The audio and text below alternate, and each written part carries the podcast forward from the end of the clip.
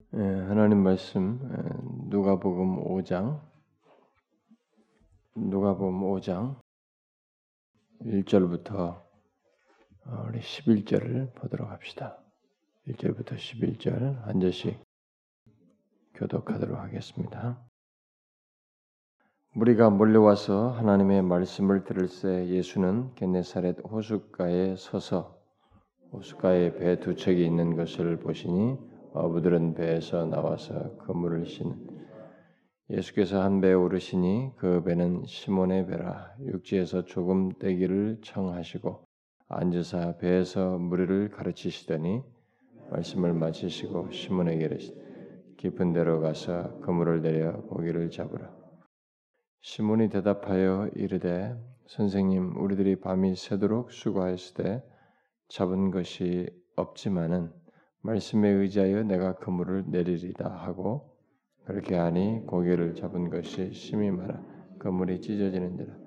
이에 다른 배에 있는 동무들에게 손짓하여 와서 도와달라 하니 그들이 와서 두 배의 채움에 잠기게 되었더라. 시몬 베드로가 이를 보고 예수의 무릎 아래에 엎드려 이르되 주여 나를 떠나소서. 나는 죄인이로소이다 이는 자기 및 자기와 함께 있는 모든 사람이 거기 잡힌 것으로 말미암아 놀라고 세베대의 아들로서 시몬의 동업자인 야고보와 요한도 놀랐습니다. 예수께서 시몬에게 이르시되 무서워하지 말라. 이제부로는 네가 사람을 취하리라 하시니 다 같이 합시다. 그들이 베드를 육지에 대고 모든 것을 버려두고 예수를 따르느니라. 아, 왜이 5장으로 갔냐면요. 이 3장 31절에 있어 더러운 귀신 들린 사람 고치신 것과 어, 뒤에 38절에 여러 뭔가 병자를 고치신 이 내용들이 이게 좀 묶음을 우리가 마태와 마가에서 좀 다 다뤘습니다. 음, 다뤄서 어, 그런데도 이제 이 5장도 마찬가지죠. 우리가 지금 읽은 내용도 뒤에 뭐 레위나 중풍병 고치는 내용 뭐 이런 것도 이제 우리가 다 다룬 것들입니다만은 여기 어, 오늘 읽은 내용은 어, 이게 베드로에게 가서 깊은데 그물을 던지라고 하는 내용은 우리가 이미 마태복음, 마가복음에서도 이게 나왔습니다. 근데 이 병행구가 여가 좀 더 상세하고 그래서 이 지금 이 내용을 하고 넘어가는 게 좋을 것 같아서 하는 것입니다. 자, 먼저 이 5장 1절부터 3절에서 보면은 예수님께서 이게 나사렛에 이전에 우리가 어, 지난 시간에 말씀 봤죠. 이 나사렛에서 이렇게 하시고 또 온갖 병자도 고치시 나오셔서 갈릴리에서 나사렛에서 나오셔 가지고 그 갈릴리 지역으로 내 오셔서 음, 거기서 이제 사역을 또 활동을 재개하시죠. 근데 활동을 재개하실 때 이제 주로 이 갈릴리 바닷가를 끼고 이렇게 활력도 많이 하시고 그런데 지금 오늘 5장에 어, 이제 나오고 있는 이 내용은 특별히 여기 게네사렛 호숫가라고 그랬는데 이 갈릴리 바다 근처죠. 그, 그 근처에 있는 마을, 특별히 이제 그게 이제 가버나움이죠. 가버나움에 이제 거의 진지를 두고 이렇게 사역을 하시게 되죠. 여기서 그렇게 되는데 여기서 이제 사역을 할 때 많은 무리가 예수님께 몰려왔습니다. 예수님께 뭔가를 또 듣기 위해서 다 몰려왔죠. 그때 이제 그 예수님이 계시던 그 해변에는 마침 이제 배가 두 척이 있었죠. 이렇게 고기를 잡고 돌아온 배 두 척이었습니다. 그래서 이제 어, 그때 어부들은 밤새도록 고기를 잡고 와가지고 이제 뭐 건진 게 없었는데 그물을 이렇게 씻고 어, 있었던 상황이죠. 네, 그때 네, 그중 한 사람이 이제 우리가 예수님께서 일찍이 한번 만난 적이 있는 어, 시몬이죠. 여기 시몬이 여기서 처음 만난 건 아니죠, 여러분. 여기 요한복음을 여러분 잠깐 보실래요? 요한복음 한번 1장을 보시면 우리 옛날에 예수를 믿으면 사람이 바뀐다라는 것을 할 때 한번 보았습니다. 요한복음 1장 30, 40절 같은 거 보면은 이제 요한의 제자가 아, 뭐 요한의 말을 듣고 예수를 따른 두 사람 중에 하나가 시몬 베드로의 형제 안드레가 있는데 이제 그가 먼저 자기 형제 시몬을 찾아서 우리가 메시아를 만났다 하고 이렇게 말을 한 겁니다.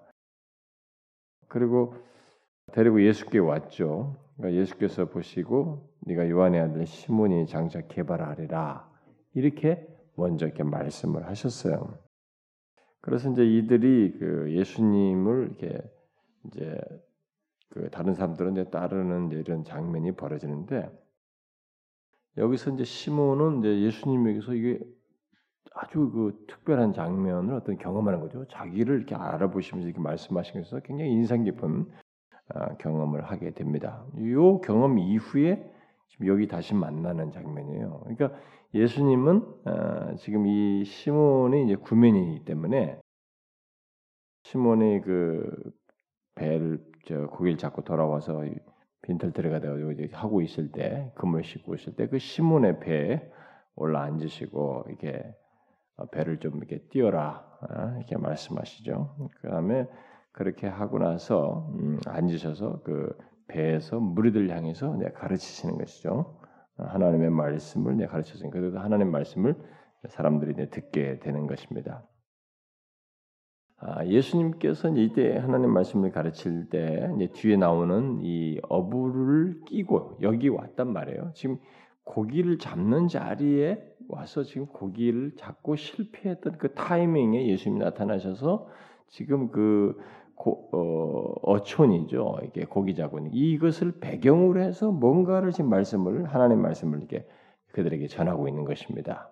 그러니까 예수님이 지금 이런 것조차도 다 예수님께서는 에, 어떤 뜻하신 가운데서 이 일을 진행하고 있죠. 이 환경, 이, 이 배경 속에서 뭔가를 소스를 다 사용하셔서 아, 가르치시는데 아마 여기서 예수님께서 지금 뒤에 가서 이 사 건을 통해서 이제 베드로와 이런 것 이들을 이렇게 예수님께 부르시는 거, 업으로 부르시는 거, 사람 낚는 업으로 부르시는 장면을 먹고 볼 때 이것은 주님께서 이 모든 것을 아시고 지금 진행하시는 상황 속에서 있게 된 거란 말이에요. 이, 이 자리에 오신 것도 그렇고 여기서 말씀을 호숫가에서 배를 띄워서 말씀을 전하실 때도 지금 예수님께서는 그런 것을 아시고 사역의 초기 속에서 진행하시는 겁니다. 그런데 이 환경, 이 배경 속에서 하신단 말이에요. 그럼 우리가 알다시피 예수님은 어, 씨 뿌리는 비유, 뭐 겨자씨 비유, 뭐 하여튼 뭐 비유를 할 때 이 농경 사회 속에서 사람들이 해주신 농경 생활이라든가 또 어? 목자, 어? 양, 양으로 비유한다든가 이게 그들의 익숙한 또 이 목축, 예? 목양 생활 아, 그런 생활들, 농경 생활에서 목자 생활 또 그리고 그들의 이제 가정 속에서 있는, 있을 수 있는 가정 생활이다. 이런 문제를 가지고 비유를 많이 들었요 여기서도 이제 지금 이 고기 잡는 어부를 끼고 이 얘기를 시작하는 것입니다. 그걸 이 배경이 되는 것이죠. 여기서도 아마 이뭘 말씀하셨는데 음, 뭐 구체 나오지 않지만은 결국은 예수님께서 항상 해오셨던 대로 이런 재반 상황, 우리들의 예, 일상적인 삶의 소수들을 가지고 하나님 말씀을 전파하지 않았겠어요? 아, 그렇게 생각할 수 있겠습니다. 자, 이렇게 예, 예수님은 이런 식의 그 일상적인 내용들 비유를 통해서 하나님 나라의 그런 은혜를 사람들에게 전파하시는 그 하나님 나라의 비유가 다 그런 비유잖아요. 그래서 하나님 나라의 은혜를 아, 주님은 예, 그런 걸 사용해서 전하셨습니다. 근데 여러분들이 한번 퀘션을 해볼 필요가 있어요. 왜 예수님께서 일상적인 이런 것들을 가지고 온 세상에 있는 거 하찮아 보이는 것들잖아요. 뭐 씨앗이며 뭐 이런 것들, 뭐 공중 나는 새를 봐라, 뭐 백합화, 뭐 드레핀기 들꽃이며 들풀이며 우리가 생각할 때는 너무 하찮아 보이는 그런 사소한 일상의 그런 소스들을 다 사용해가지고 이게 하나님 나라의 은혜를 얘기한단 말이에요. 그걸 얘기하면서 궁극적으로 하나님 나라의 은혜를 얘기합니다. 어? 이런 질문이 안 생깁니까 그런 거죠. 음, 아참 상당히 지혜로우시다. 그 일상적 이런 것을 통해서 사람들에게 쉽게 설명하기 위해서다. 뭐 이렇게 말을 할 수 있는데 뭐 그런 것도 맞습니다. 그런데 우리가 그런 걸 사용하신 것에서 한 가지 생각할 수 있는 건 뭐냐면은 예수님께서 지금 이 온 세상에 있는 것들이죠. 이 세상에 있는 그 모든 것을 하나님 나라의 은혜를 나타내는 일종의 그 뭐라고 할까요? 전신물이라고 그럴까? 그림이라고 그럴까? 일종의 묘사들이라고 할 수 있을까? 그런 것으로 지금 음, 나타내고 있다고 할 수 있는 것입니다. 그러니까 주님께서 그렇게 사용하신 걸 보게 될 때 이 세상에 있는 모든 온갖 이 세상에 있는 모든 것이 가장 그들에게 친근한 거. 왜 천문학 같은 것은 좀 그때 당시는 발달도 안 되고 너무 이렇게 동방 박사처럼 어려운 사람들만 얘기하고 또 그는 또 혼란스러운 얘기도 많고 추측도 상당히 많으니까 그들에게서 익숙하고 모두가 다 아는 얘기들 가지고 하는데 그 너무 흔한 얘기들이란 말이에요. 익숙한 얘기. 근데 그런 것들이 다 뭐냐? 이런 것들이 다 하나님 나라의 은혜를 나타내는 일종의 전시품들이라는 거죠. 하나님 나라의 은혜의 이, 이 그림들을 말해준다는 것이죠. 다시 말해 또 또는 하나님의 은혜의 어떤 결과들이라는 것이죠. 그렇기 때문에 이런 것들을 다 사용하시고 있는 것을 보여줍니다. 그래서 하나님 나라의 은혜는 우리가 일상생활에 이렇게 계속적으로 나타나고 있다는 것입니다. 음? 하나님의 이런 은혜들이 이런 우리 일상생활 속의 모든 것 속에 다 나타나고 있어요. 그러니까 주님께서 그 은혜에 하나님 나라의 은혜를 증가하는 소스로 다 사용하신 거예요. 우리들은 하찮게 여기지만 예수님 하나님 자신이신 그분의 입장에서 볼 때 그런 것들은 다 일종의 픽처예요. 응? 하나님 나라의 은혜를 이렇게 보여주는. 응? 그래서 하나님 나라의 은혜가 우리 일상생활에서 얼마나 이렇게 계속적으로 거침없이 예, 베풀어지고 있는지를 우리가 그런 것을 통해 생각할 수 있습니다. 그래서 예수님께서 어, 그들에게 일상생활의 예를 들어 가지고 이렇게 풍요로운 가르침들을 하고 있습니다. 이런 면에서 우리는 어, 우리의 모든 삶이 하나님의 은혜의 이 베품 속에서 사는 삶이라는 것. 달리 말하면 하나님의 은혜의 기적에 의해서 우리들이 아, 살아가고 있다는 것을 생각해야 돼요. 왜냐하면 이 세상에 존재하는 모든 것이 하나님의 은혜의 현실들이거든요. 은혜가 다 나타나는 것들이 그 그것이 다 우리가 볼 때는 우연한 것 같지만 하나님께서 일종의 은혜의 기적을 베푸시는 것입니다. 그것으로 말미암아서 우리가 산다는 거죠. 하나님의 은혜를 다 드러내는 것들이라는 거예요.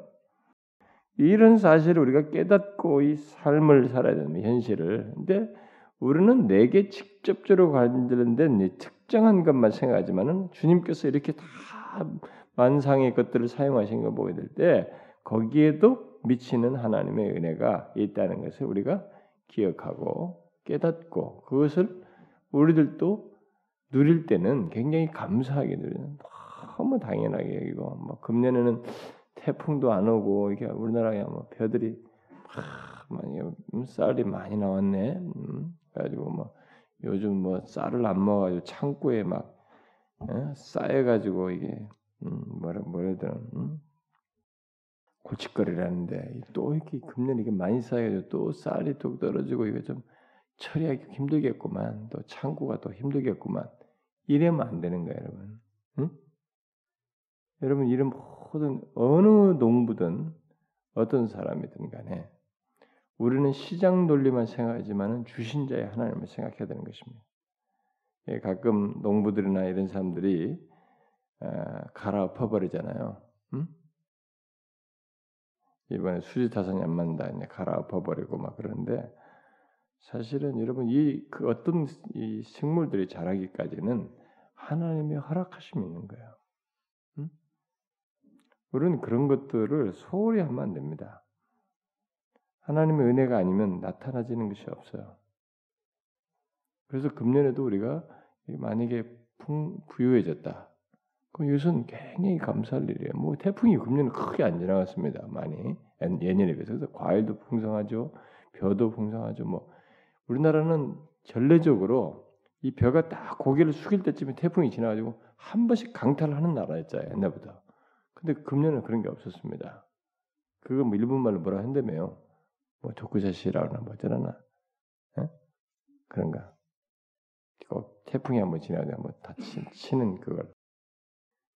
이런 것에 대해서 거기에 다 예수님께서 이런 비유들을 자연 현상이나 이런 걸 다 사용하신 걸 통해서 우리가 이게 하나님의 은혜의 산물들이라는 것을 꼭 기억하고 귀히 여기고 감사할 줄 알아야 됩니다. 이걸 알고 살아야 돼요, 여러분. 그래서 예수님은 지금 여기 이제 고기 잡는 배경 속에서 어부들이 고기 잡는 환경 속에서 결국 일상적인 생활이잖아요. 어부에게 있어서는 어부에게 일상적인 생활을 통해서 뭔가를 하나님 나라를 가르치시는데 이때 가르치는 내용이 주된 내용이 뭐예요? 하나님 나라의 어부 그 얘기를 가르치는 일상에서 그래서 이제 구체적으로 그런 얘기를 아마 충분히 말씀도 하셨겠지만은 이제 실제적인 사건 속에서 그걸 합니다. 뭐 그냥 갑자기 막 다들 모여라 가지고 하나님 나라 이런 거에 하면서 막 쫙뭐 뭐 스크린 하나 보여주면서 막 기적과 능력을 하면서 이러지 않고 그들의 일상생활로 들어가는 거예요. 어부 생활. 거기 들어가 가지고 하나님 나라는 이렇게 이런 거야. 라고 하면서 이제 보여주는 거예요. 하나님 나라의 은혜가 무엇인지를 하나 구체를 보여주는 거예요. 그들의 어부들의 일상생활 속에서 결국 뭐냐? 하나님 나라에서 사람을 낚는다는 것은 이런 것이다. 하나님 나라에서 사람을 낚아서 하나님 나라로 들어오게 하는데 바로 이런 방식이다. 라고 하는 것을 결국 계시해 주는 겁니다. 이 장면이. 우리가 지금 여기서 우리는 대체적으로 이제 사건에 몰입해서 여기서 베드로가 회개했다, 나를 떠나서서 뭐 죄인이라고 했다, 뭐 이런 세부적인 내용에만 보는데 사실 큰 그림에서 먼저 볼 수 있어야 됩니다. 이 사건 일상적인 생활이지만 어부의 일상적인 삶을 가지고 결국 뭐냐 하나님 나라를 가르치고 있다는 것입니다. 하나님 나라는 바로 이런 사랑 남는 어부, 그러니까 물고기 남는 얘기인데 그걸로 하나님 나라의 사람 남는 어부로 전이시켜 가지고 그 진리를 얘기는 하나님 나라의 은혜에 대해서 가르쳐 주고 있다는 거죠. 이것을 먼저 알고 이 세부적인 내용으로 들어가야 된다는 것입니다.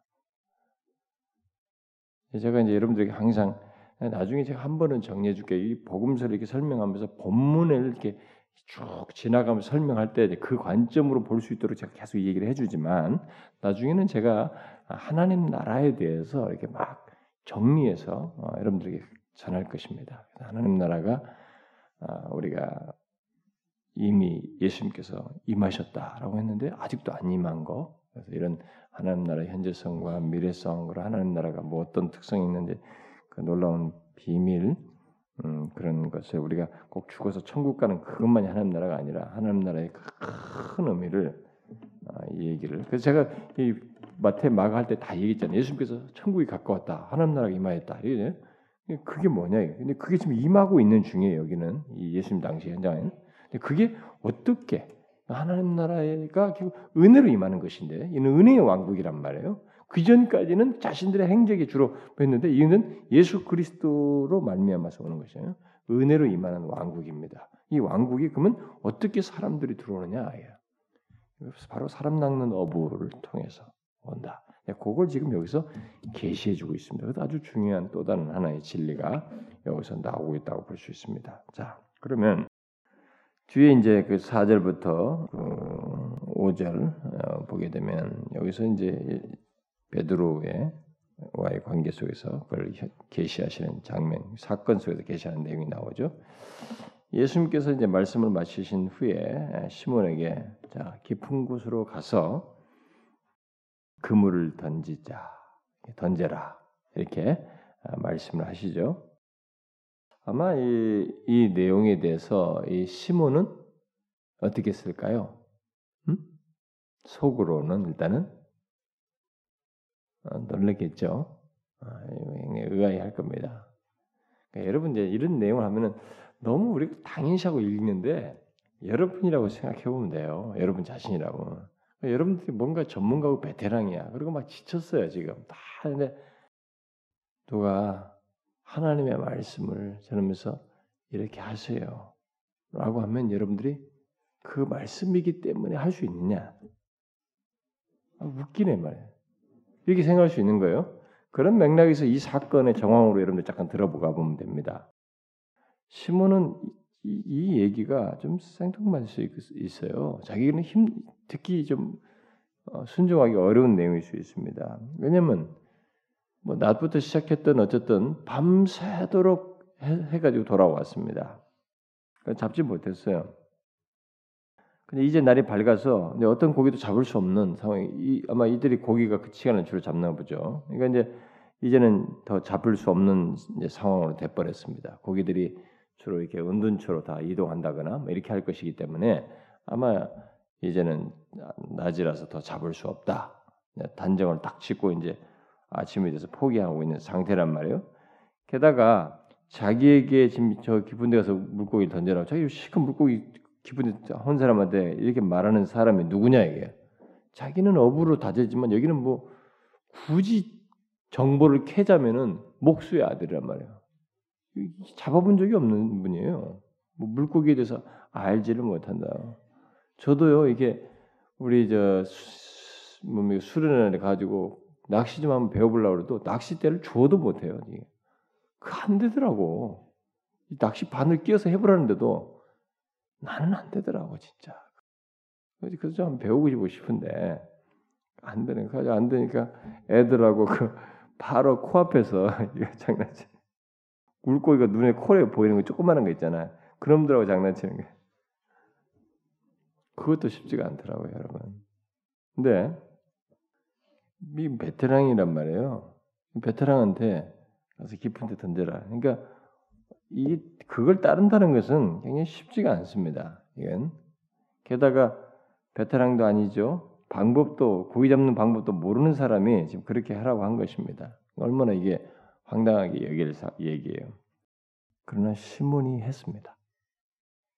이 시몬은 전에 자신이 아까 우리 요한복음 1장 얘기처럼 예수님 배울 때 자기를 알아보시면서 말하는 이 예수님의 예기치 않은 모습을 봤고 그분 안에서 어렴풋이나마 무엇인가를 깨닫고 감지했고 그때 경험했고 알게 되었기 때문에 그분의 말씀을 의지해서 그물을 내리겠다라고 하고 배를 깊은 데로 향했습니다.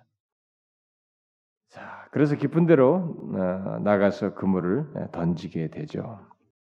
이 장면을 깊은 데로 다시 나가는 이 장면을 만약 주변에 그 어촌이니까 이 어부들 다른 베테랑 어부가 만약 그걸 보았다면 이건 비웃을 일이에요. 저 시몬이 미쳤다. 좀 갑자기 좀 왜 이래 돌았지 이렇게 생각할 상황입니다. 그러나 바로 그것이 요 방법을 여러분 잘 아셔야 됩니다. 바로 이것이 예수님께서 사람을 낚는 방법이었던 것입니다. 응? 사람의 생각으로 미쳤지? 안 돼. 하고 싶지도 않아. 할 수 없다. 라고 생각하는데 그것을 순종하는 것을 통해서 사람을 낚는 순종하는 자를 하나님 나라로 이렇게 끌어들이는 이게 예수님의 방법이에요. 이것을 아는 것이 중요합니다. 하나님 나라의 사람 낚는 방법이 바로 이것이라는 겁니다. 시몬은 무조건적으로 주 예수님께서 그 말씀하시는 은혜의 말씀이거든요. 결국 이것은 자기를 위해서 궁극적으로 은혜의 말씀에 믿음으로 순종하는 것을 여기서 배워야 했던 것입니다. 예수님은 믿음으로 순종하는 법을 시몬에게 가르치셨고 그 방법으로 하나님 나라의 은혜와 영광을 계시하신 것입니다. 음?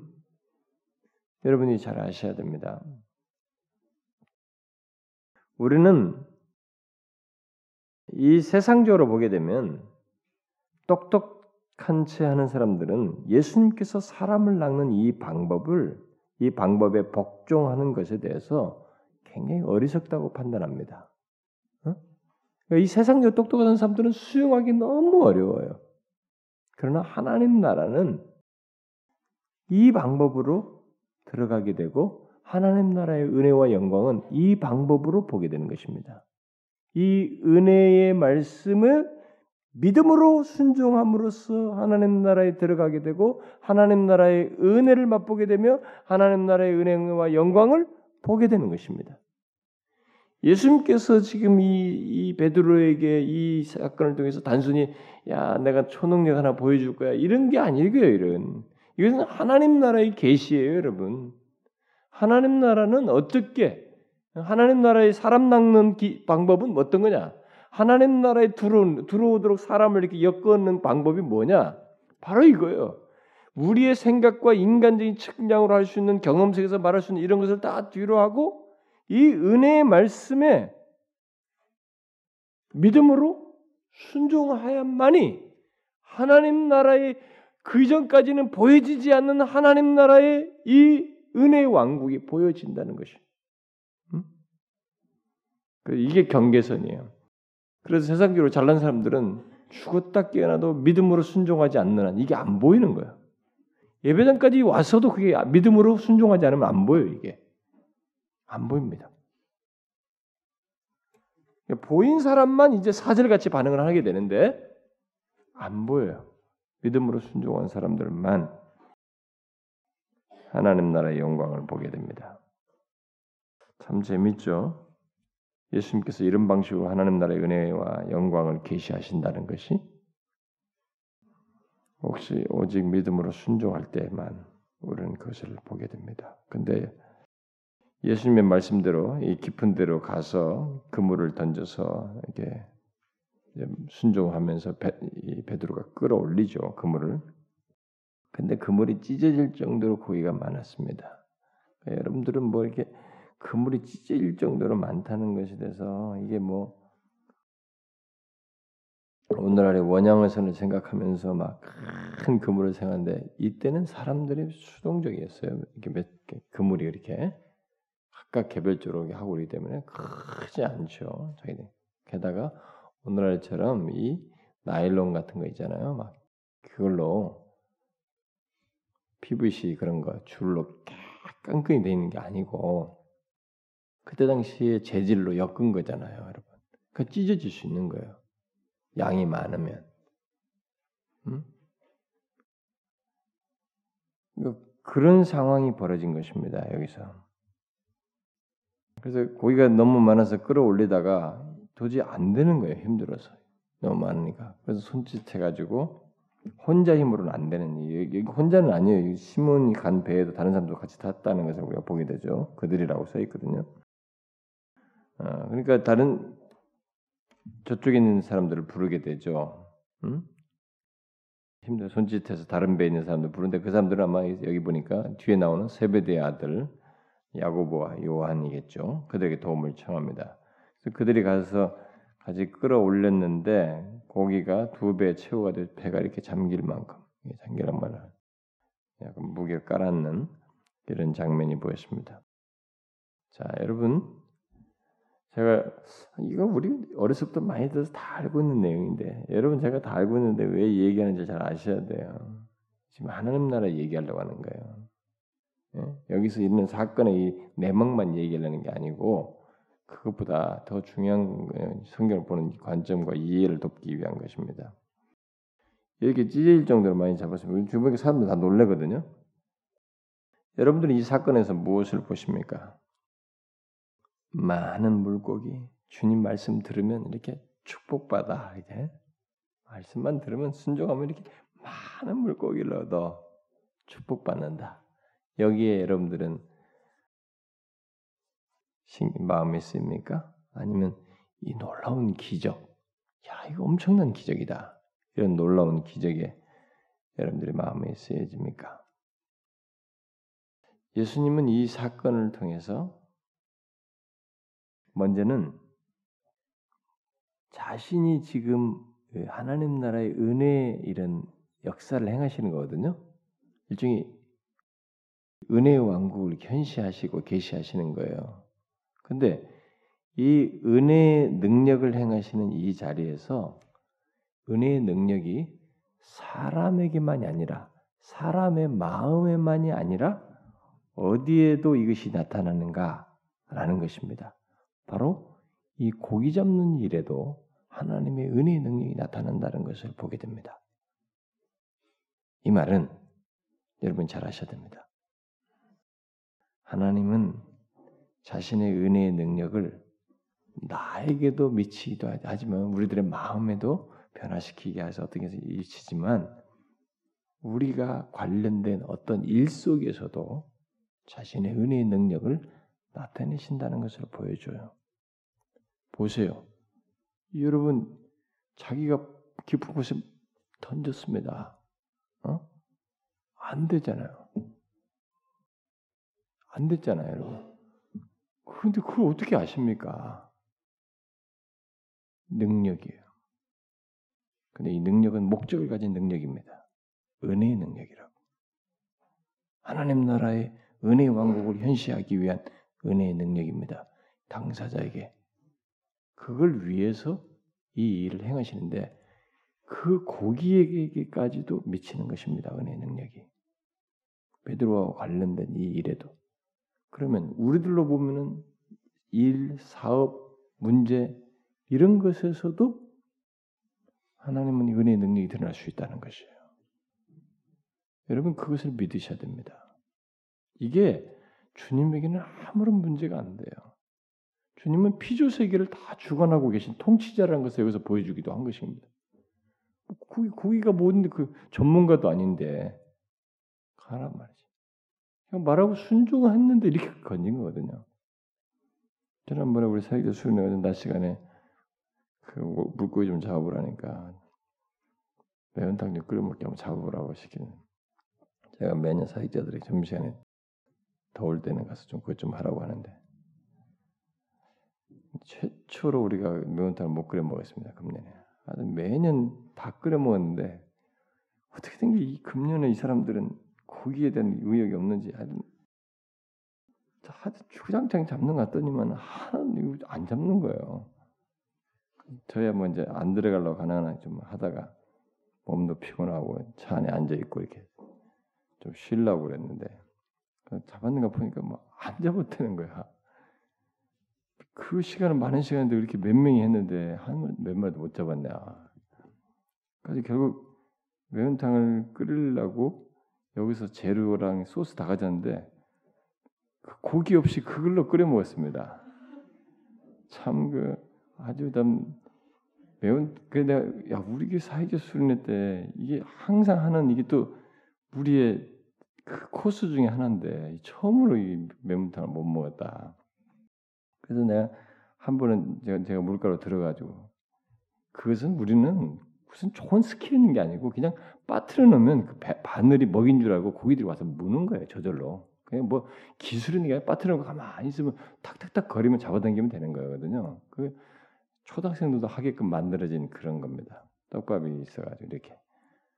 근데 그거 있는데도 못하는 거예요. 어떻게 해야 될지 모르겠어. 내가 아 예수님도 깊은 데 던지라고 그랬잖아. 좀 깊은 데 좀 던져봐. 그래서 깊은 데도 던졌습니다. 그러니까 몇 마리 잡는 거예요, 그나마. 근데 몇 마리 잡는데 그게 먹을 수 있을 만큼 안 돼가지고 버린 거죠, 우리가. 근데 여기서 지금 제가 이런 얘기했습니다만 예. 이 예수님께서 우리의 이 은혜의 능력을 우리의 일상의 삶 속에서도 참 도저히 우리가 생각하면은 이런 게 가능하겠는가라고 생각하는 이 생각을 꺾어서 자신의 은혜의 능력을 행하십니다. 우리를 위해서 어떤 은혜의 목적을 이루기 위해서는 그 일을 행하셔요. 여러분 꼭 아셔야 됩니다. 내 자신의 심령에 관한 문제만이 아니라 관련된 일에도 그분은 우주 만물의 통치자예요. 물고기의 세계가 어떤지 창조주로서 그걸 통치하시고 하십니다. 그러니까 이걸 우리가 기억하시고 그분을 의지해야 된다. 그분에게 믿음으로 순종했네. 믿음으로 하나님 나라의 영역 안에서의 믿음으로 순종하는 것이 얼마나 중요한지를 알아야 됩니다. 누구든지 하나님 나라에 들어올 때도 그렇지만 하나님 나라 안에 백성된 자의 삶에서 이 믿음으로 순종한다는 것이 얼마나 중요한지를 여러분들이 아셔야 합니다. 그것은 하나님의 은혜의 혜택을 부유하게 누리는 것과 관련되어 있어요. 그 지난번에 우리가 불신앙 얘기했잖아요. 불신앙은 차단해요. 가까이 있어도 못 누립니다. 어? 여러분 지난주 혹시 말씀 안 들은 사람들 꼭 들으세요. 금요일 날.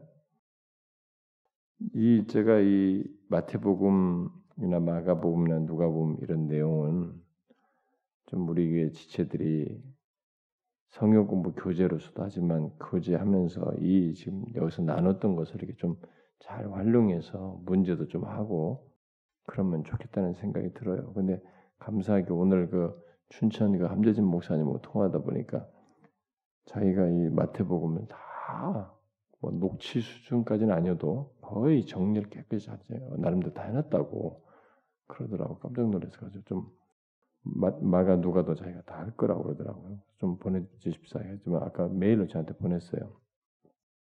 마태복음만 그 A4로 한 160장쯤 됩니다만 이렇게 그걸 좀 우리가 잘만 정리가 됐으면 우리 성도들이 공부할 때 소스로 쓰면 좋겠어요. 성경 보는 관점에서 여러분들이 좀 아셔야 합니다. 예? 하나님 나라 안에서의 삶에는 믿음으로 순종하는 것이 은혜를 누리는 제일 중요한 거예요. 만약에 여러분들이 불신앙하게 되면 진짜 모든 건 못 누립니다. 그걸 여기서 지금 계시해 주는 거예요. 그게 하나님 나라의 사람 낚는 방법이다. 그리고 이 축복을 누리는 것이다. 음? 음. 그래서 은혜의 부유함은 믿음이 없으면 얻지 못한다. 경험하지 못한다는 거죠. 은혜의 부유함은 이렇게 믿음을 가짐으로써 어, 갖는 것이다. 그러니까 많은 물고기가 잡힌 것은 예수 그리스도 안에 나타난 은혜의 부유함을 나타내는 하나의 샘플이에요. 응? 물고기 자체가 아니고 이, 이것을 통해서 많은 물고기가 잡혔다는 것을 통해서 예수 그리스도 안에 나타난 일종의 은혜의 부유함이 이렇게 현시되는 거죠. 그러니까 누구든지 이렇게 믿음으로 믿음으로 이렇게 순종하게 되면 그 예수 그리스도 안에 있는 그 은혜의 부유함을 누릴 수 있다. 경험할 수 있다는 것입니다. 에, 그래가지고 되겠어. 해봤어요? 어? 정중심 얼마나 해봤냐고. 믿어봤냐고요. 믿어보지도 않고 말이지. 그래서 우리가 믿음 있는 것 같지만은 정작 결정적인 순간에 믿지 않는 아주 어리석음을 범하잖아요. 아니에요. 이걸 보여주는 것입니다. 그 다음에 그 뒤에 보면은 그 8절과 9절에서 어떻게 합니까? 아까 제가 뭐 4절이라고 그랬는데, 아, 그게 아니라 이제 그 8절 고백을 했대요. 이런 고백을 하게 된다는 것이 8절이죠. 음. 8절과 9절에서 많은 물고기가 이제 잡히게 되죠. 예, 곧 기적을 보게 됩니다. 이런 기적을 보게 됐다는 것은 어떤 면에서 분명히 축복이에요. 이런 이런 예수님께서 이루신 기적을 본다는 것은 분명히 축복입니다. 그러나 여기서 진정한 축복은 이렇게 기적이 기적을 외형적으로 보는 게 아닙니다. 그 기적 안에 계시된 주님의 은혜를 보아야 돼요. 그게 진정한 축복이에요.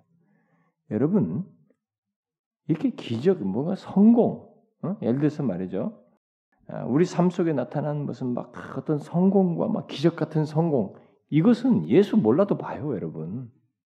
예수 몰라도 그 정도는 와 놀랍다. 이건 분명히 뭐가 있을 거야. 막 이렇게 해서 말할 수 있습니다. 진정한 축복은 우리 삶 속에 나타나는 하나님의 은혜의 기적이에요. 하나님 나라의 은혜를 보는 것입니다. 그 기적 속에 기적 안에 계시된 주님의 은혜를 보는 것이에요. 그런데 바로 시몬이 그걸 본 겁니다. 응? 그는 그것을 보고 주 예수님의 무릎 아래에 엎드려 가지고 뭐라고 그랬어요? 응? 주여 나를 떠나소서 나는 죄인이로소이다. 이렇게 말했습니다. 시몬과 함께 기적을 본 사람들을 또 모두 주 예수님 안에 나타난 은혜의 능력에 놀라게 되죠. 응? 그래서 주께서 은혜의 능력으로 어, 그들에게 예, 가까이 다가가시는 것을 여러분들이 이들도 보고 예, 그걸 놀라게 됩니다. 그런데 중요한 것은 시몬이에요. 시몬이 우리가 시몬을 통해서 이런 주님의 은혜의 능력이 나타날 때 그것을 보게 될 때 어떤 반응이 일어나느냐는 거예요. 우리 자신들의 죄인됨과 자신의 죄악을 고백하지 않을 수 없게 된다는 것입니다. 응? 여러분 꼭 잊지 마세요. 자기 자신에게도 보셔야 됩니다. 우리가 일상의 삶을 살면서 우리의 삶 속에서 일어나는 어떤 놀라운 기적 같은 성공들이 있습니다. 어? 있죠. 여러분의 삶 속에 와, 참 놀라운 일이야. 이런 일이 벌어졌다니. 막 이렇게 하는 것이 있어요. 그때 여러분 그 껍데기만 보면 안 됩니다. 반드시 그 안에 이 일이 있게 된 하나님의 은혜를 보셔야 됩니다. 은혜의 능력을 보셔야 됩니다. 그걸 못 보면 여러분들은 그 놀라운 성공을 손에 쥐고 놀라워해도 진정한 복을 누리는 사람이 아닙니다. 아니에요. 그 사람은 금방 잊음으로써 정작 이 은혜를 통해서 더 부유케 하실, 더 부유한 은혜로 이끌 것을 못 보고 못 누리게 될 것이기 때문에 진정한 은, 복을 누리는 사람이 아니에요. 복을 받은 얻은 사람이라고 할 수 없습니다. 그리고 만일 어떤 사람이 그런 성공 속에서 은혜를 보게 됐다. 하나님의 은혜의 능력을 보게 됐다. 그러면 그 사람은 어떻게 될까요? 아, 내가 이렇게 나 내가 죄인인데 이렇게 나같이 부족한데도 나같이 이렇게 많은 결함이 있고 삶에서 이렇게 어림 참 하나님 앞에서 참 죄악된 모습이 있음에도 불구하고 주께서 내게 은혜를 베푸시는구나. 라고 하는 이런 반응이 일어난다는 것입니다. 그리고 자기 자신의 이 하나님의 은혜 앞에서 자기 자신이 연약함과 죄악됨과 부족과 이 죄악됨들을 발게 보게 되고 고백하게 되고 고백하게 되면서 상대적으로 자, 자신을 향한 하나님의 은혜는 너무 크다고 하는 자각과 고백을 하게 된다는 거예요. 잘 보셔요, 여러분. 이게 하나님 나라의 원리예요, 여러분. 지금 그것을 보여주는 거거든요. 하나님 나라는 사람 낚는 거 경험적으로 이 시몬이 경험하게 하는 것입니다. 아, 이런구나. 그래서 나중에 시몬이 베드로가 놀랍게도 그 설교하지 않습니까? 설교하죠. 사도행전에 설교하고 그러지 않습니까? 그때 사, 시, 이 베, 시몬 베드로가 특별히 설교하는데 많이 등장합니다. 주로 거론이 많이 돼요. 근데 사람들이 어떻게 해요? 사도행전에서 처음에 막 3천 명 회개할 때, 야, 뭐 놀랍다, 막 이러면서 그런 것만 하고 사람들 놀라고 맙니까? 그때 뭐 합니까 이게? 방량제슈잖아요. 회개하고 성령을 선물로 받으라지. 자신에게서 본 거거든. 이게 하나님 나라의 낚시 방법이야라는 거예요. 사람 나라에 들어오는 하나님의 방법이다. 라는 것을 경험적으로 알고 이제 그런 것들 다 말해주는 것입니다. 그래서 우리들이 이렇게 주님을 믿으면서 주님의 은혜와 능력을 이렇게 보게 될 때, 우리들이 대부분 그런 겸손한 자각과 죄인됨을 회개하면서 은혜에 대한 기분 감사를 하게 되는 것입니다. 그래서 근데 어떤 사람들은 이렇게 그 외적으로 드러난 이 성공 있잖아요. 음, 이런 기적 같은 성경을 보면서도 이런 것이 없어요. 아, 자기에 대한 나 같은 사람에 대한 이런 자기에 대한 자각이나 하나님의 은혜에 대한 감사라든가 이런 것이 없어요. 어, 이게 은혜라는 것을 깨닫지 못하고 인정하면서 감사는 이게 없다고. 그런 사람들은 못 누립니다. 그 뒤로. 응? 은혜의 부유함을 못 누려요. 여러분 잘 보셔요. 은혜 부유함을 계속 누리는 사람은 이런 케이스예요. 그게 하나님 나라에서 통용되는 하나의 사실입니다. 자, 그 다음에 이제 마지막으로 그 10절부터 11절을 보게 되면 시몬과 함께 곁에 있던 사람들이 놀라하면서 놀라, 놀라며 두려워했다라고 어, 두려워했던 것 같죠. 그러니까 예수님께서 10절 말씀을 하신 것입니다. 무서워하지 말라. 이제후로는 네가 사람을 취하리라. 이렇게 아, 말을 했습니다. 뭐 다른 데서는 사람을 낚는 어부가 되리라 이렇게 말했는데 그렇게 말했어요. 두려움은 이렇게 엄청난 일을 경험했을 때 두려움이 오는 것은 우리들의 죄악된 생각 때문에 일반적으로 생기게 되죠. 그러나 지금 주님은 뭘 얘기냐면 하나님의 은혜가 자신을 통해서 너희들에게 지금 가까이 임하고 있기 때문에 두려워하지 마라. 어? 이제 너희들은 예, 이제 그들은 자신들이 보게 된 이 주님의 놀라운 은혜를 전파하면서 다른 사람들을 낚도록 보낸받는 낚아야 할 사람들이다라고 말을 해주는 것입니다. 그래서 시몬과 그의 형제 안드레, 뭐 세베대의 두 아들 그들을 결국 자신을 따라서 하나님 나라를 위해서 사람을 낚는 어부가 되도록 주님께서 이제 부르십니다. 여러분 아시나요? 예수님께서 이 제자를 이렇게 부르시는 거 보면 어떤 때도 뭐 부르시고 아까 요한복음 거기서도 시몬을 이렇게 뭐 얘기하시고 또 여기도 또 나오고 이게 막 어디서 막 한꺼번에 중구난방이고 일일이 한꺼번에 안 부르고 또 어디 가 보면 다 기도한 다음에 다 불렀다는 얘기가 나오고 그러니까 도대체 어디서 몇 번 제자들이 부른 거야 생각할 수도 있는데 예수님께서 제자를 부르시는 그 과정은요 크게 이제 한 세 가지 과정으로 우리가 설명할 수 있습니다. 하나는 뭐냐면 예수님께서 이제 갈릴리에 오시는 도중에 유대 땅에서 그몇 제자들을 그 요한복음 아까 일장에서 말한 것처럼 몇 제자들을 거기서 이렇게 자기를 따르라고 하시는 장면이 나옵니다. 아, 그러나 그때는 아직 제자직을 공식적으로 이렇게 인정하거나 아, 그것을 이렇게 주시지는 않는 그 상태예요. 그다음에 그 이후에 지금 여기 이제 베다니 아니, 아, 아니 베드로 베드로와 함께 이제 여기 게네사렛 호숫가에서 이제 세베대 아들을 부르시는 이 장면이 나옵니다. 그러고 나서 여러분 뒤에 가 보면은 한번 6장을 보세요. 6장을 보시면 6장 12절과 13절을 보시면 이렇게 이때에 예수께서 기도하시러 산으로 가서 밤이 새도록 하나님께 기도하시고 밝음에 그 제자들을 부르셨어요. 그 제자들 부르는 것과 관련해서 주님께서 밤새도록 기도하셨다는 것을 보기도 해주기도 합니다. 그렇게 하고 나서 그 제자들을 부르사 그 중에서 이제 열두를 택하셔서 이때 뭐예요? 사도라 칭하신 겁니다. 여기서 정식으로 사도직을 이렇게 임명하게 됩니다. 12명을. 그러니까 이 이전에도 사람들 부르지만 정식으로 임명을 아직 나를 따르라고 했지 사도로서 정식 임명을 하지 않죠. 여기서 이제 그 임명한 것입니다. 그래서 여러분들이 약간 이렇게 헷갈릴 수 있는데 그렇게 정리하면 되겠습니다. 어쨌든 여기서 예수님께서 이 호숫가에서 부르신 그들은 하나님 나라를 위한 어, 봉사를 통해서 사람들이 이렇게 낚이는 거, 자신들이 여기서 예수님께서 본 것대로 사람들에게 이 하나님 나라를 위해서 뭐 말씀을 전파함으로써 사람들을 낚는 이 경험을 하게 될 것입니다. 정말로 사람이 낚이는구나, 자기처럼 주님께 낚이는구나라는 것을 이제 보게 될 것입니다.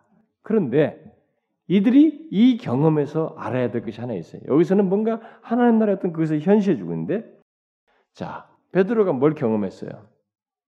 자기가 밤새도록 그물을 던졌습니다. 못 잡았어요. 근데 해가 밝았습니다. 고기들은 다 자기들이 숨을 것이고 이 그물이 미치지 않는 상태로 다 떨어졌어요. 자, 더 이상 고기를 잡는 것이 불가능하고 안 된다고 할 때에 예수님의 말씀을 따라서 하면서 일종의 그분의 능력으로 어떻게 됐어요? 고기를 낚았습니다. 이것은 이들에게 한 가지를 중요하게 제시해 주는 겁니다. 바로 그거예요. 얼마든지 우리들이 복음을 전파할 때 우리들이 밤새도록 물고기를 던졌던 것처럼 그물을 던졌지만 고기를 낚을 수 없는 것처럼 불가능해 보일 때가 있어요. 우리들도 해가 또 밝아서 뭐 이렇게 더 이상 해도 소용없다. 열심히 했지만 여기 더 이상 볼 것 없어. 라고 할 수도 있습니다. 그러나 그럼에도 불구하고 주님께서 은혜의 능력으로 자신의 말씀에 꾸준히 순종하면서 믿음으로 순종하면서 했을 때 은혜의 능력으로 물고기를 닦았듯이 건졌듯이 바로 하나님 나라도 주님의 이런 은혜의 능력으로 사람을 낚을 수 있다라는 사실. 그것을 말해주는 거예요. 응? 무슨 말인지 알겠습니까? 이 경험이 이들에게 요긴한 것입니다. 우리도 이 사실을 유념해야 됩니다. 우리가 이 세상에 살면서 응?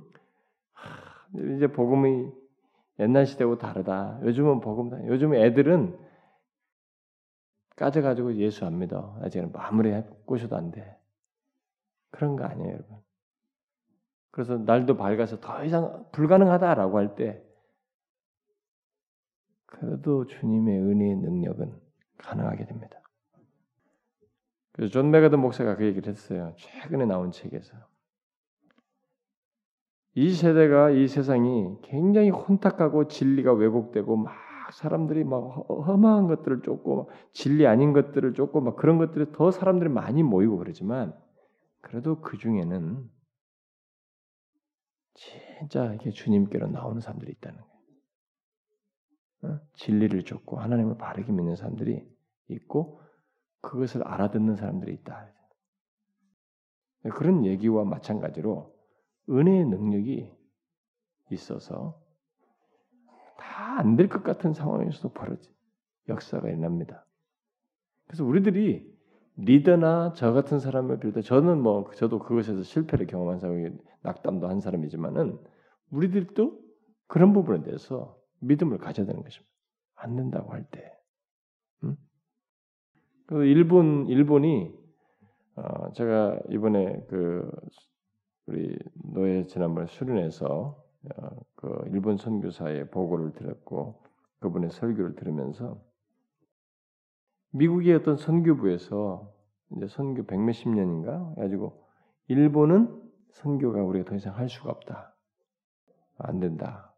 그래서 본부에서 일본 선교를 포기하고 돌아오라고 하는 그 최종적인 얘기를 했다고 그래요. 어, 그 어떤 선교 단체는 난 모르겠습니다만 미국에서 미국 어느 단체. 그래서 울먹이더라고요 그 양반이. 그런데 이상스러운 것은요. 서방 선교사들이 우리보다 훨씬 먼저 가가지고 다 선교하다가 일본에서 다 손 떼버렸어요. 안 된다. 근데 바로 그 시점에 누가 들어갔습니까? 우리 한국 선교사들이 다 들어갔어요. 우리 한국 선교사들이 가가지고 그나마 그걸 하는 거예요, 여러분. 불가능하다 안 된다고 할 그쯤에 은혜의 능력으로 한 사람 두 사람 되는 거예요. 근데 여러분 잘 보셔야 돼요. 어, 일본은 우리가 뭐 저주받은 땅이다 어쩐다 뭐 하고 뭐 할 수도 있습니다. 일본이 워낙 옛날에 캐톨릭이 처음에 굉장히 일찍 들어갔죠. 한 1500년대부터 캐톨릭이 들어갔으니까요. 1500년대 말부터.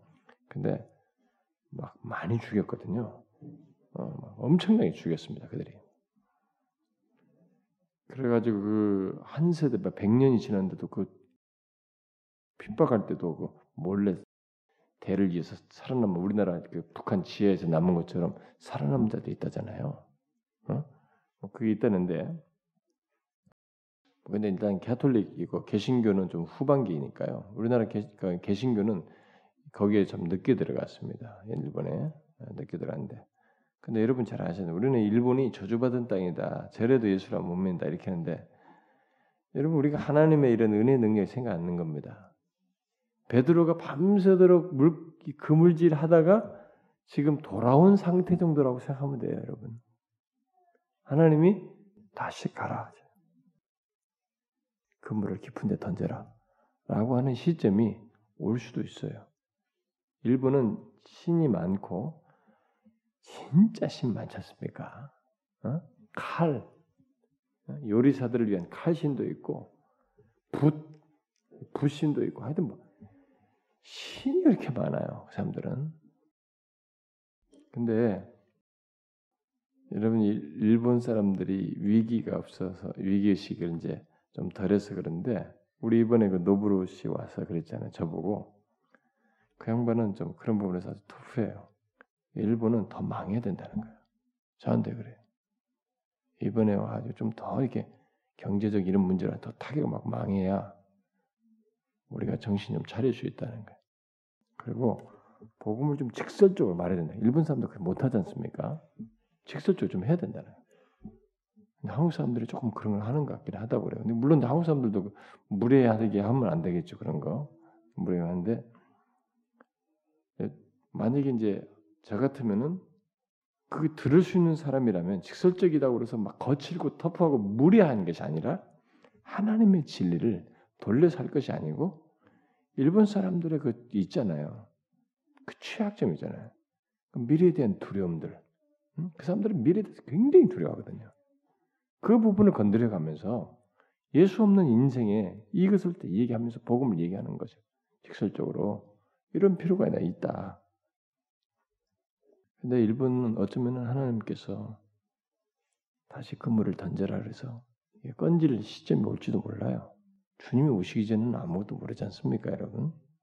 어느 나라도 마찬가지겠지만 우리들의 경험 속에서 마찬가지. 여기서도 우리가 뭐 이 지역에서 뭐 안 된다, 뭐 어쩐다 이렇게 하는데 다음 가보면 돼요, 여러분. 우리 경험 얘기고 하나님 나라는 우리의 경험 지식과 힘으로 되는 게 아닙니다. 한 생명 하나조차도 건지는 것은 여기 예수님께서 직접 시몬 베드로 하나를 끌어들이기 위해서 취하신 태동을 보세요. 이 행동을 보시라, 이 작업을 보시라 이거예요. 이 한 사람을 들어오도록 하기 위해서. 이런 것처럼 은혜의 능력으로만 됩니다. 그러니까 이것을 우리가 믿고 안 된다고 하지 말고 다시 그물을 던져야 된다는 거예요. 응? 우리 주변에 이 지역 안에, 이 도시 안에, 조국교 안에서 우리의 삶의 반경 속에서 다시 그물을 던져야 된다는. 여러분 아시겠어요? 여러분들의 삶의 반경 중에 뭐 심지어 가족을 비롯해서 우리 지역에 있잖아요. 우리는 모릅니다. 앞으로 미래에 어떤 일이 벌어질지. 왜 우리 교회가 교회 많은 이쪽에 여기 와 있는지도 난 잘 모르겠어요. 제가 진짜로 이 교회가 이렇게 많은지 알았습니다. 여기 제가 나서서 반대했을 거예요. 근데 정말로 저는 여기 올 때 이 교회 하나도 못 봤습니다. 이 사람들이 밤에 살짝 왔다 살짝 가라고 했기 때문에 이, 이, 이 왜냐면 여기 성도들이 아직 아무도 모르기 때문에 당신들이 결정도 안 되는 거 우리가 노출하면 안 된다는 거죠. 밤에 살짝 얼마나 순진했습니까 제가. 그래서 살짝 와서 보고 저, 여기서 한번 쭉 옥상에서 한번 쫙 둘러보고 이런 걸 내가 진짜 나는 못 봤어요. 나는 멀리만 봤어요 이렇게. 아 진짜 그 그리고 또 낮에라도 한번 왔으면 되는데 그 사람이 낮에 오지 말라고 했잖아요. 자기 성도들 보니까 내가 얼마나 순정 저도 성도들 가지 말라고 뭐 광고까지 했습니까? 여러분 가지 말라고. 누가 뭐 끼웃거린다는 얘기까지 했다고 나 전화까지 오고 그래가지고 그 다음 주 또 광고에 내가 그 누가 끼웃거린다고 그랬다고 전화가 왔으니 가지 마라. 계약 다 하고 난 나중에 왔지 않습니까?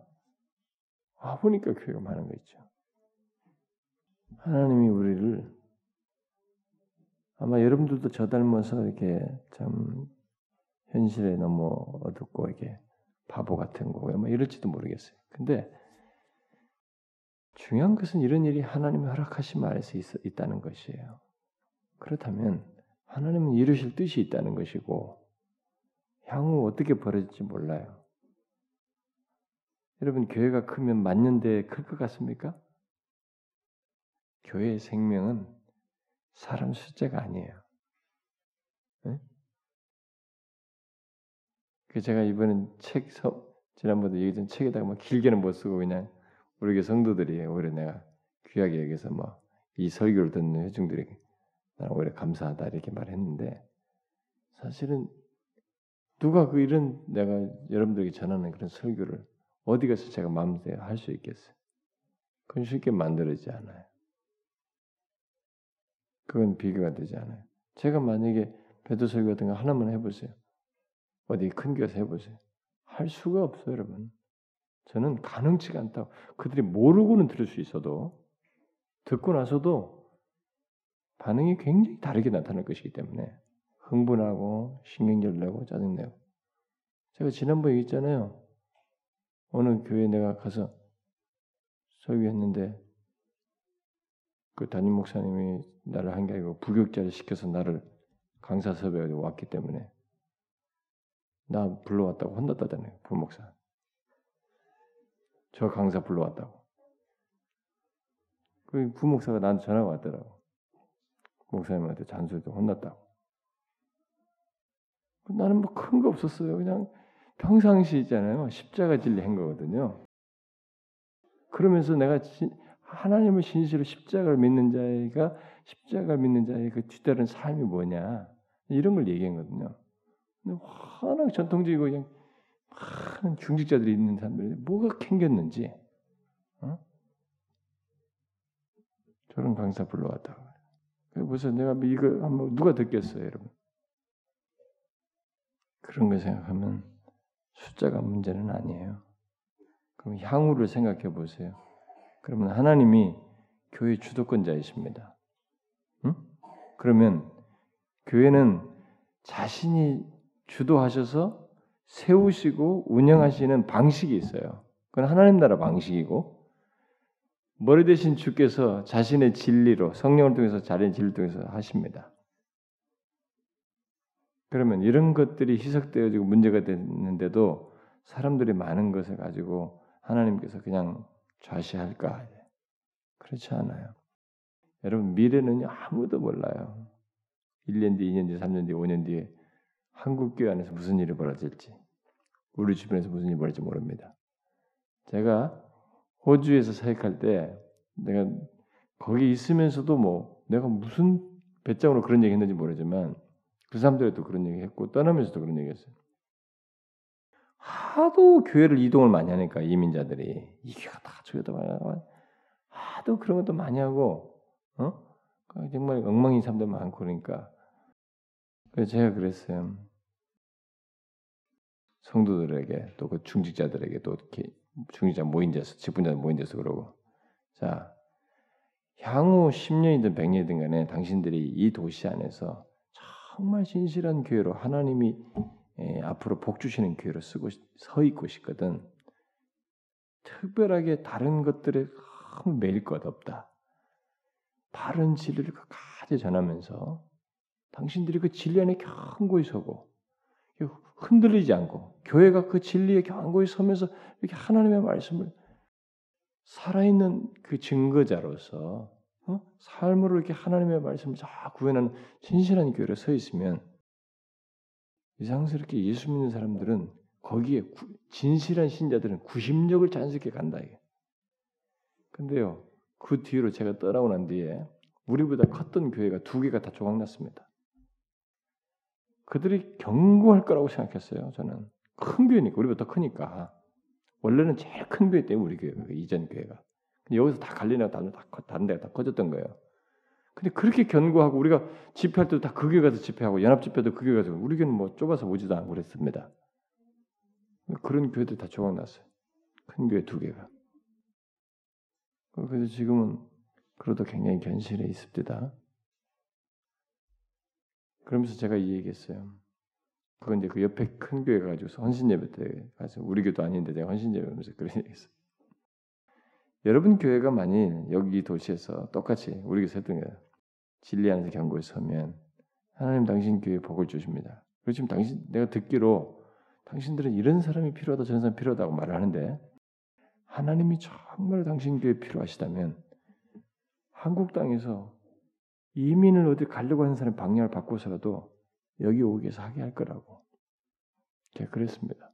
그런데 그 교회에요. 얼마 뒤에 어떤 이민자가 하나 왔습니다. 어느 교회 거기가 원래 감리교 배경인데 감리교 뭐 권산지 집산지 하여튼 뭐 안수 집상이 뭐 하여튼 그런 사람이 하나 왔어요. 그 뒤로는 어떻게 됐나 모르겠습니다만 사람을이라도 그렇게 해서 보낸다. 하나님의 사전에는 이, 이 세상 전체 모든 사람이 자기 손에서 움직일 수 있는 존재이시기 통치자이시기 때문에 그게 중요한 게 아니다 이게요. 그 우리가 자도치되면 안 된다. 우리 교회가 전부 다 우리 교회, 우리 교회, 우리 교회 하면서 여기가 막 왕국을 세우니까 뭐 이 왕국이 경고하리라 그런 거 없어요. 이스라엘 왕국조차도 다윗 다음에 두 조각 내버리는 거예요, 여러분. 그것도 안 돼? 포로 가게 만드는 거예요. 무너뜨려 버려요. 경고한 것이 중요하지가 않습니다. 그래서 오늘날의 교회들이 뭐큰 견고하는 것에 대한 프라이드를 갖고 굉장히 그건 아니에요. 죽으라고 교회는 교회의 머리 대신 그리스도의 통제 아래서 그의 주권을 높이면서 그를 높이고 그에게 영광 돌리는 교회의 생명력을 가져야 돼. 그거 없으면 우리도 주님께서 우리를 흔드실 수 있어요. 그래서 여러분 이 여기서 주님께서 하나님 나라의 낚시 방법 하나 소개해 주는 거예요. 시몬 베드로에게 너 밤새도록 했지? 봐라. 네가 내 말을 듣고 은혜의 능력으로 낚이는 거 봐라. 너가 지금 나한테도 낚였는데 개인적으로 너는 앞으로 사람들을 많이 낚게 될 것이다. 근데 그것은 지금 네가 경험한 이런 방식으로 은혜 능력으로 낚인다 사람들은 너 자신의 재질과 능력 이 어부의 베테랑 지식으로 사람 낚는 거 아니다. 사람 낚는 것은 은혜 능력으로 낚는 것이다. 이것 때문에 우리가 할 수 있는 것이에요, 여러분. 네? 우리 주변이든 누구든 이 세대, 이 세상을 향해서 있는 것이고 다음 세대가 무슨 일을지 어떻게 알아요?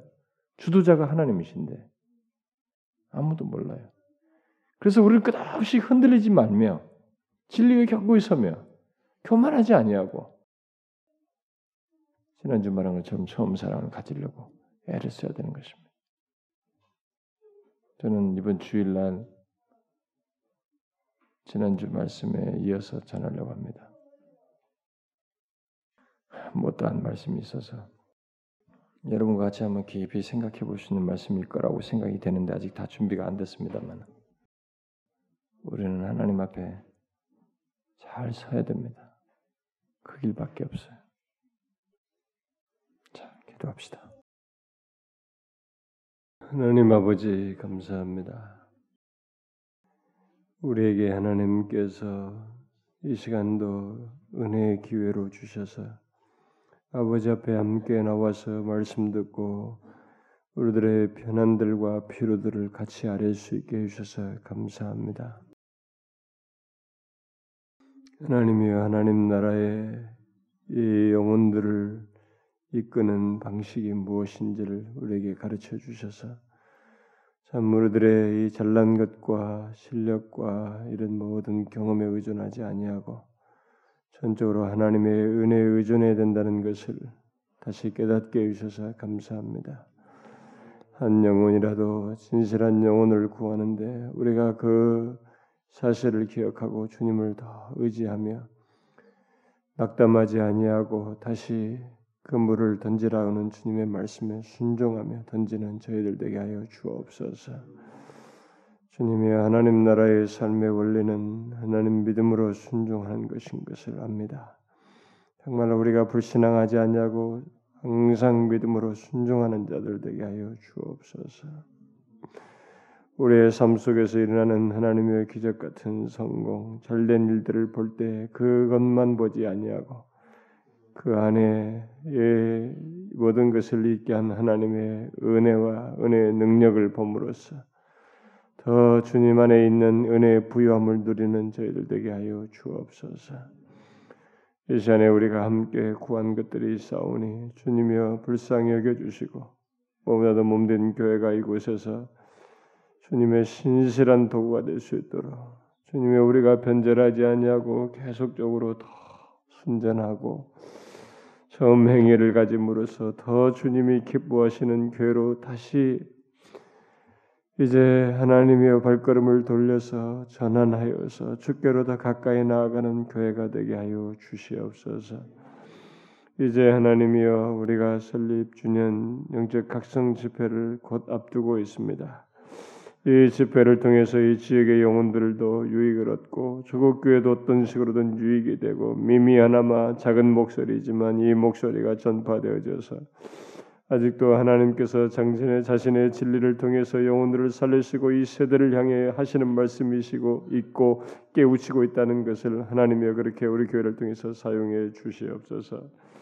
강사들에게 준비된 마음들을 주시고 준비된 말씀을 들을 때 우리 모두에게 큰 은혜가 되는 귀한 은혜 잔치가 되게 하여 주시옵소서. 어, 주님 앞으로 우리 몸된 교회를 통해서 있을 어떤 일이든지 주님 주도하셔서 어쩐지 하나님의 이름과 영광이 귀하게 드러나는 그런 통로 되게 하여 주시옵소서. 여기 모인 모든 지체들의 필요와 상황들을 고려하셔서 저들에게 있어야 할 것들을 주시고 우리가 주의 백성 된 것이 얼마나 큰 복이며 우리의 삶 속에서 하나님께서 베푸시는 은혜의 손길들이 얼마나 다양한지를 발견하고 그것을 제대로 감사하면서 누리는 저들 되게 하여 주옵소서. 감사드리며 예수 그리스도의 이름으로 기도하옵나이다. 아멘.